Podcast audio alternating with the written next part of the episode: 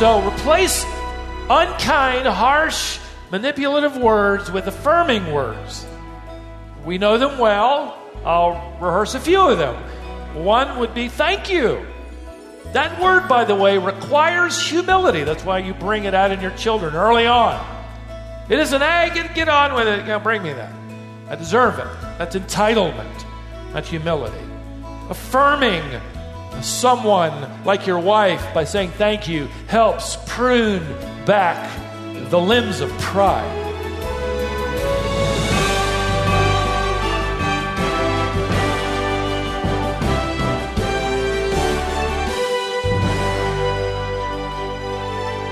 The hard attitude and language that Stephen was just describing should characterize every Christian marriage.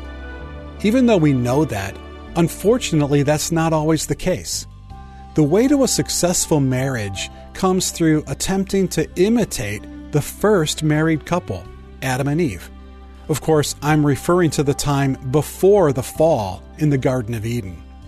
There was a time when there was complete selflessness and God centeredness.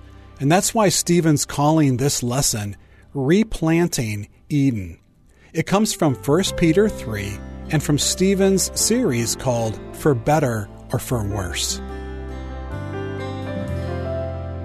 My wife and I love driving back home for a lot of reasons, but we're always struck by the fact that whenever you drive back into North Carolina, the scenery just improves wonderfully. You noticed there are these beds of flowers and, and arrangements of, of plants and shrubs and crepe myrtles, and sometimes it's acres of wildflowers along the interstate. And, and interstate on and off ramps Sometimes they're scattered, sometimes they're, they're choreographed perfectly, sometimes arranged by color. My wife and I have, have, never gone, well, look at that coincidence. Isn't that amazing how that just happened? No, it, it, it took expense. In fact, I've been told by several people that, that it's the money earned when North Carolinians purchase vanity plates. That's the budget. Good reason to buy vanity plates. I have one. Poimenos, the Greek word for shepherds.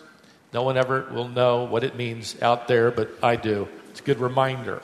That money, I feel better about that today, actually goes to those arrangements. And then took timing.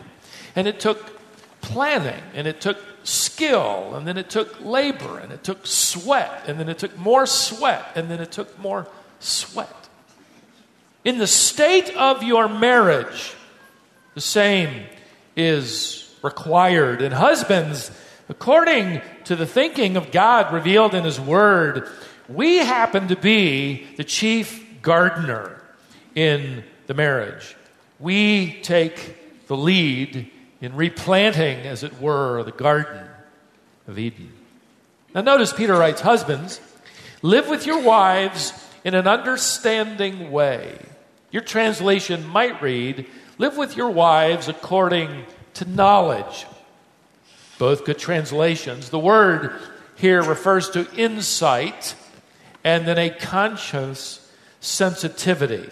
It combines the idea of intelligence with action. So it's not just knowledge, it's application. One author said it is intelligence through observation that leads to consideration by means of action. So it's both. That kind of thing isn't going to happen in a moment. In fact, it's going to take a lifetime of study. Maybe you're old enough in the faith and you've read these passages, and maybe you've been to a marriage seminar, and, and you're well aware of where we're going as we track through this. But has it ever occurred to you that a woman is never told to understand her husband? It's interesting to me. Probably the fact remains that most women probably do already. They're more observant, more intuitive. They're gathering data all the time. They're picking up on everything. They're constantly watching and weighing. One author, I think is very funny, said this. He said, Women are satellite antennas picking up signals and information from around the universe. Men are cordless telephones, and if they wander 200 feet away from home, they lose the signal. generally, not always, but generally, that's true.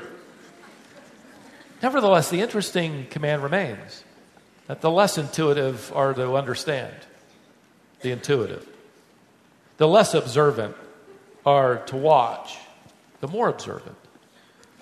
Men tend to let each other off the hook. They talk to each other. Okay, we talk to each other and say, well, you just can't understand women. I mean, they're, they're so complicated. I'll never figure out women. Has it ever occurred to you as well that the Bible never asks you to try and understand women? It asks you to try and understand a woman. One woman, your wife. And That is a lifelong, self denying, self giving, Christ modeling process. Keep in mind, as one author pointed out in my study, this command isn't necessarily for us to gather just simply superficial knowledge or surface understanding, like her favorite ice cream flavor or her favorite color or her favorite favorite restaurant, those things are good.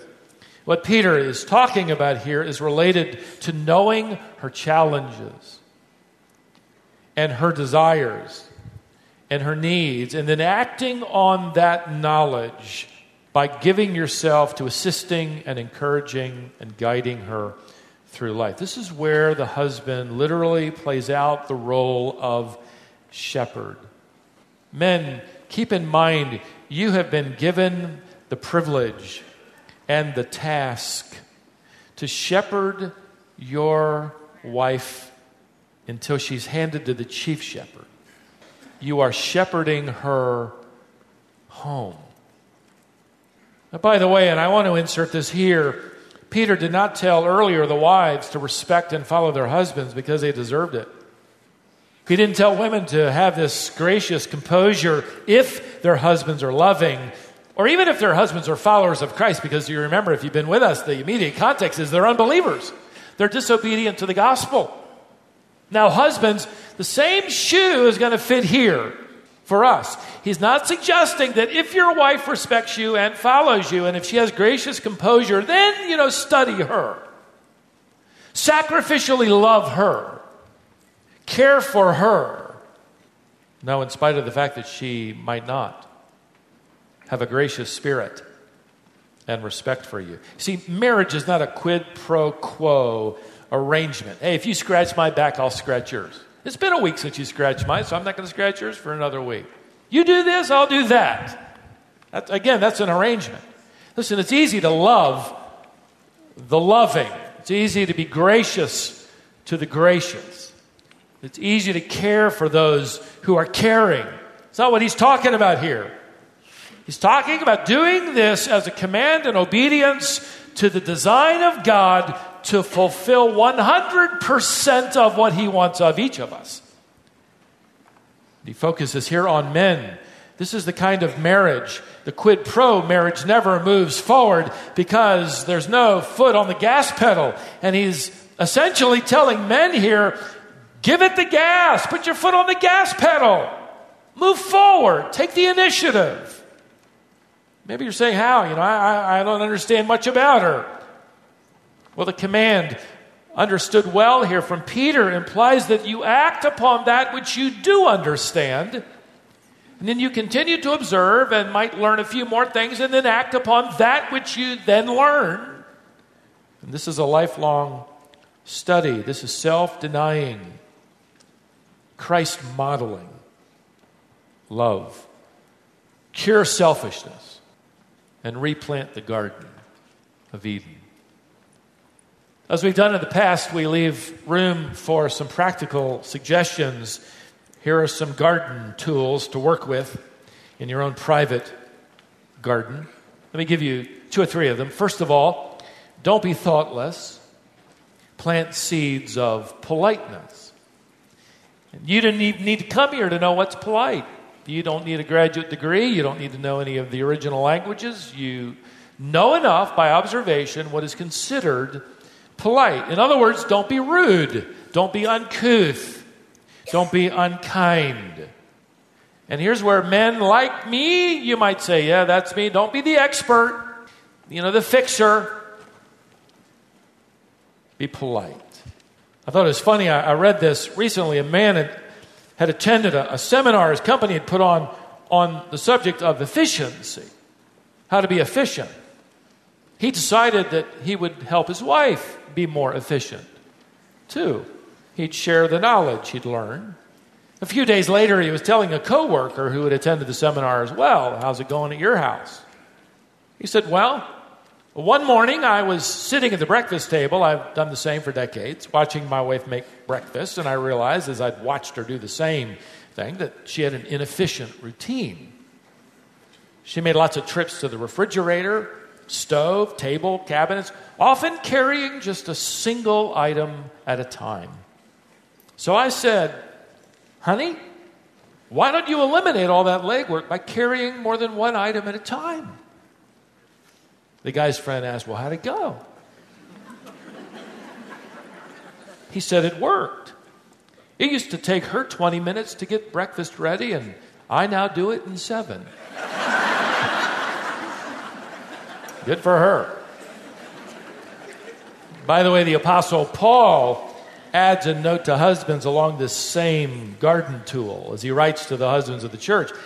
It's a very interesting phrase. He says this Husbands, love your wives. We've heard that before. But then he adds, and do not be embittered against them. Colossians 3:19. Don't be embittered.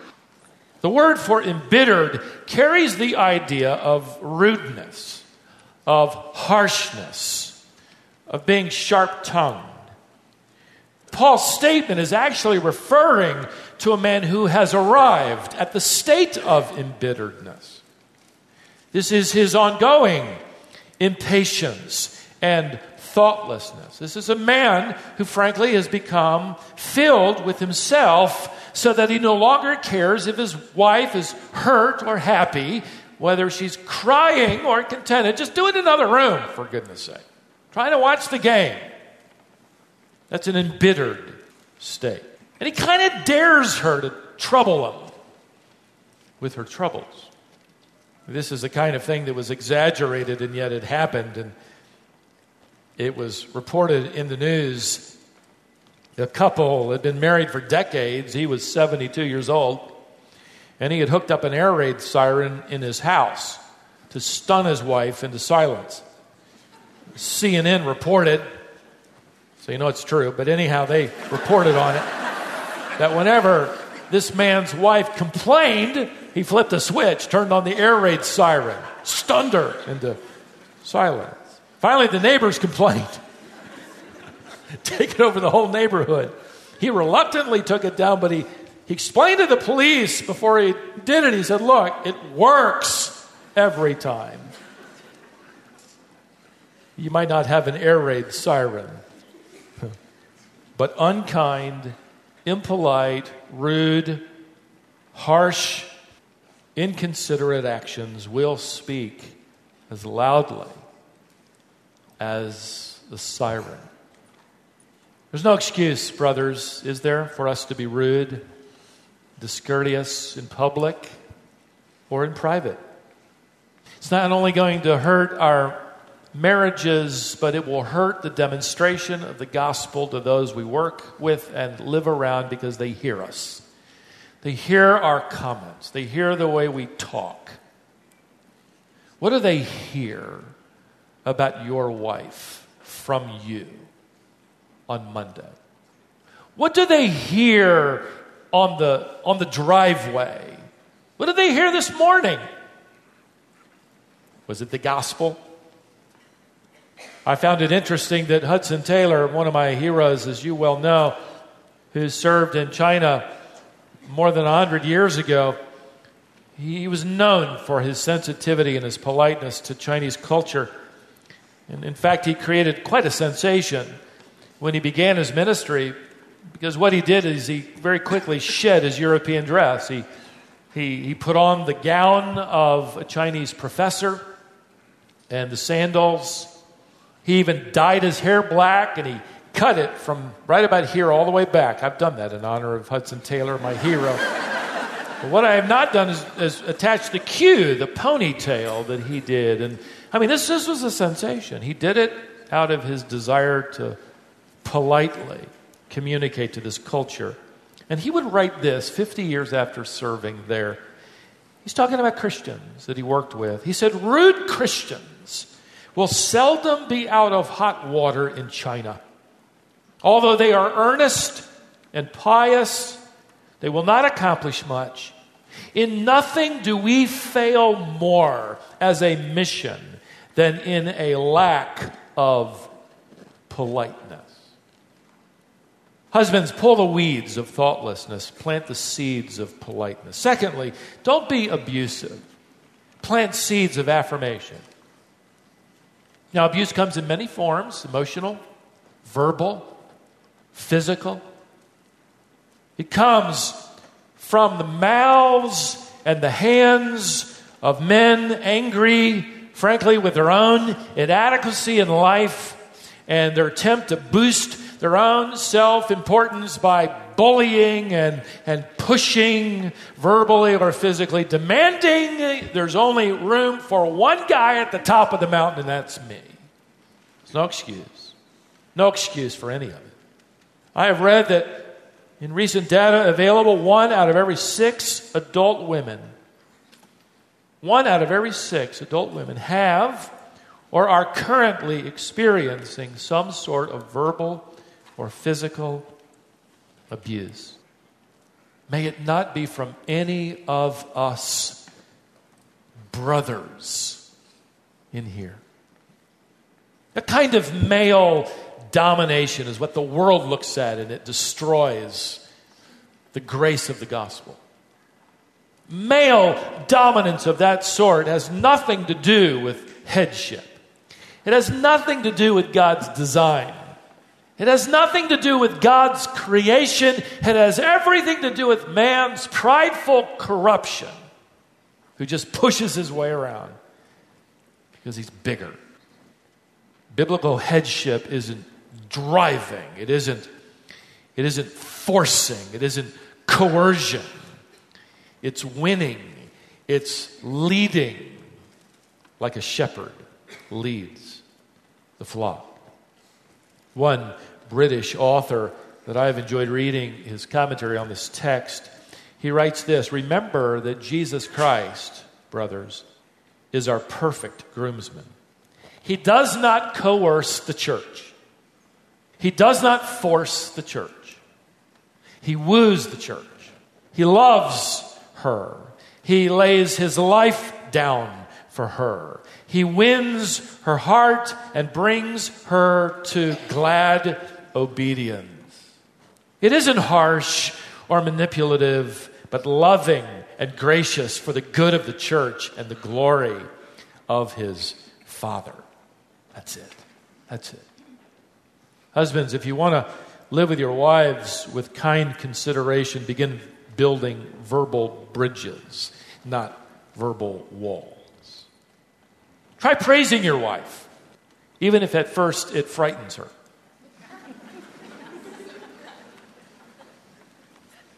Replace abusive words with affirming words. Again, you didn't need to, you didn't need to show up today to know what that is.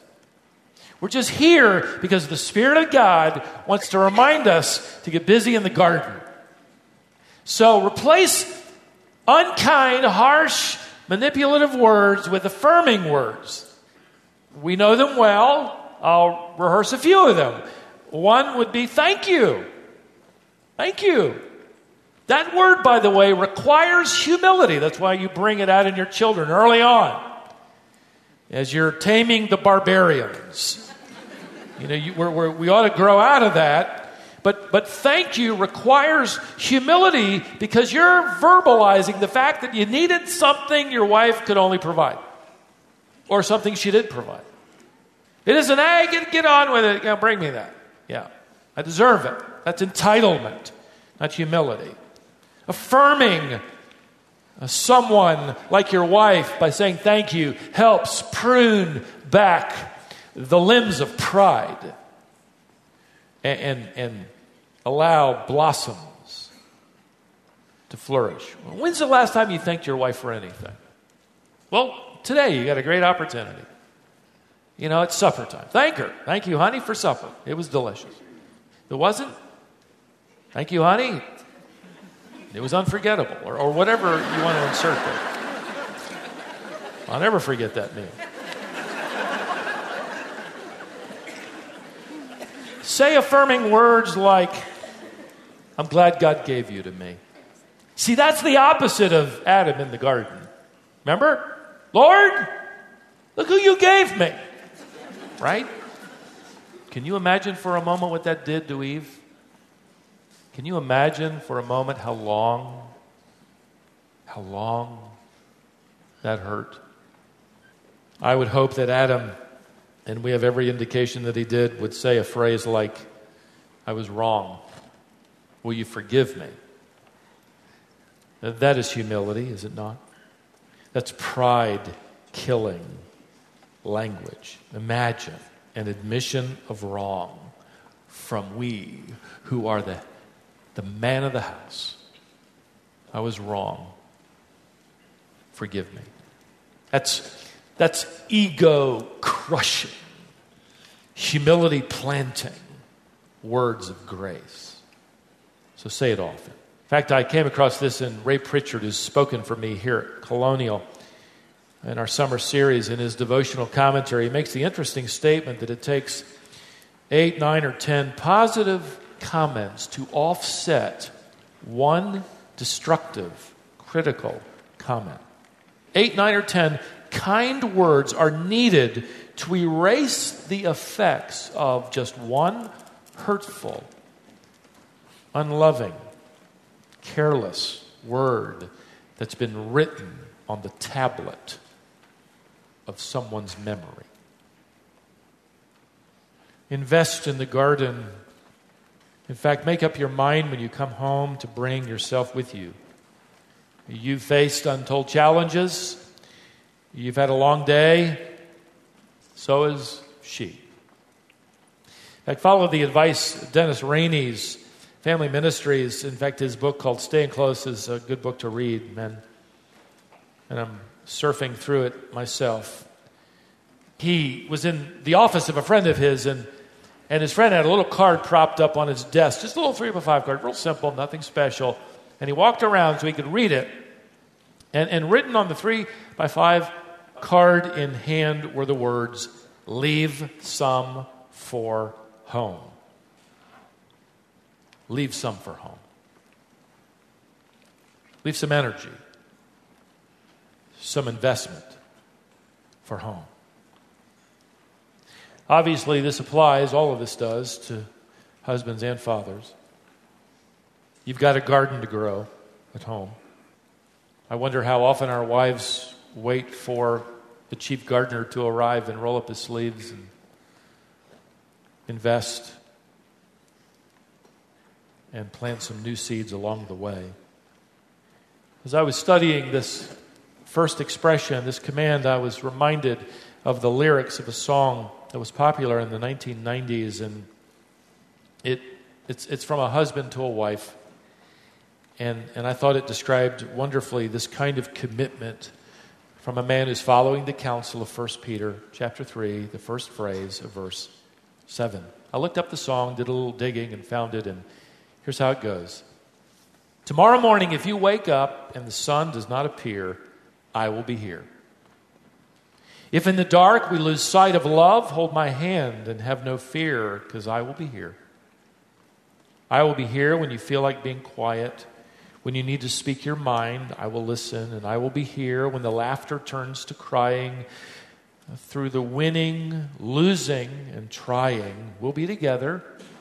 I will be here. Tomorrow morning, if you wake up and the future is unclear, I will be here. Just as sure as seasons were made for change, our lifetimes were made for these years. I will be here and you can cry on my shoulder. When the mirror tells us we're older, I will hold you and I will be here to watch you grow in beauty and tell you all the things you are to me. I will be true to the promise I have made to you and to the one who gave you to me. Tomorrow morning, if you wake up and the sun does not appear, I will be here. In the context of this letter we're studying, this is the kind of lifestyle and commitment that the world cannot ignore. There's something different about your Christianity. There's something different about your relationship. There's something different about your marriage. There's something different about the way you treat your wife and talk about your wife. Man, I've got to find out what it is. Then you have this opportunity to tell them who it is, who enables you, who loves you like you're trying to model after, who your shepherd is, the one who says to you and to me, to all of us, and he never misses a beat I will be